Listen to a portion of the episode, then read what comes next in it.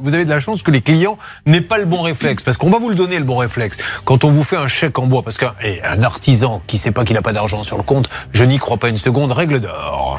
Et tout de suite, la règle rousse avec Anne-Claire Moser. Dès que j'ai ce chèque en bois, qu'est-ce que je fais? Je le représente euh, à ma banque et puis je demande ensuite un certificat à ma banque. Comme ça, j'ai l'attestation du non-paiement et la personne va être fichée Banque de Bon, France. ceci étant dit, ça c'est un petit conseil qu'on vous donne, suite du récit. Le problème, c'est que c'est justement ce qu'a fait Guy. Il a eu le super réflexe, il a obtenu un certificat de non-paiement, il a pu mandater un huissier, mais l'huissier ne trouve rien sur les comptes. Alors ça, par contre, c'est un vrai problème parce qu'après, il faut aussi le dire, deuxième règle rousse, décidément, on fait tourner la machine à colorer là.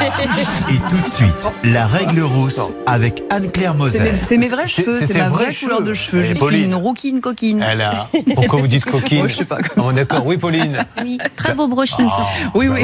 ouais. Elle travaille, je n'ai pas le droit de dire la marque, mais au DYSON. Celui qui souffle fort.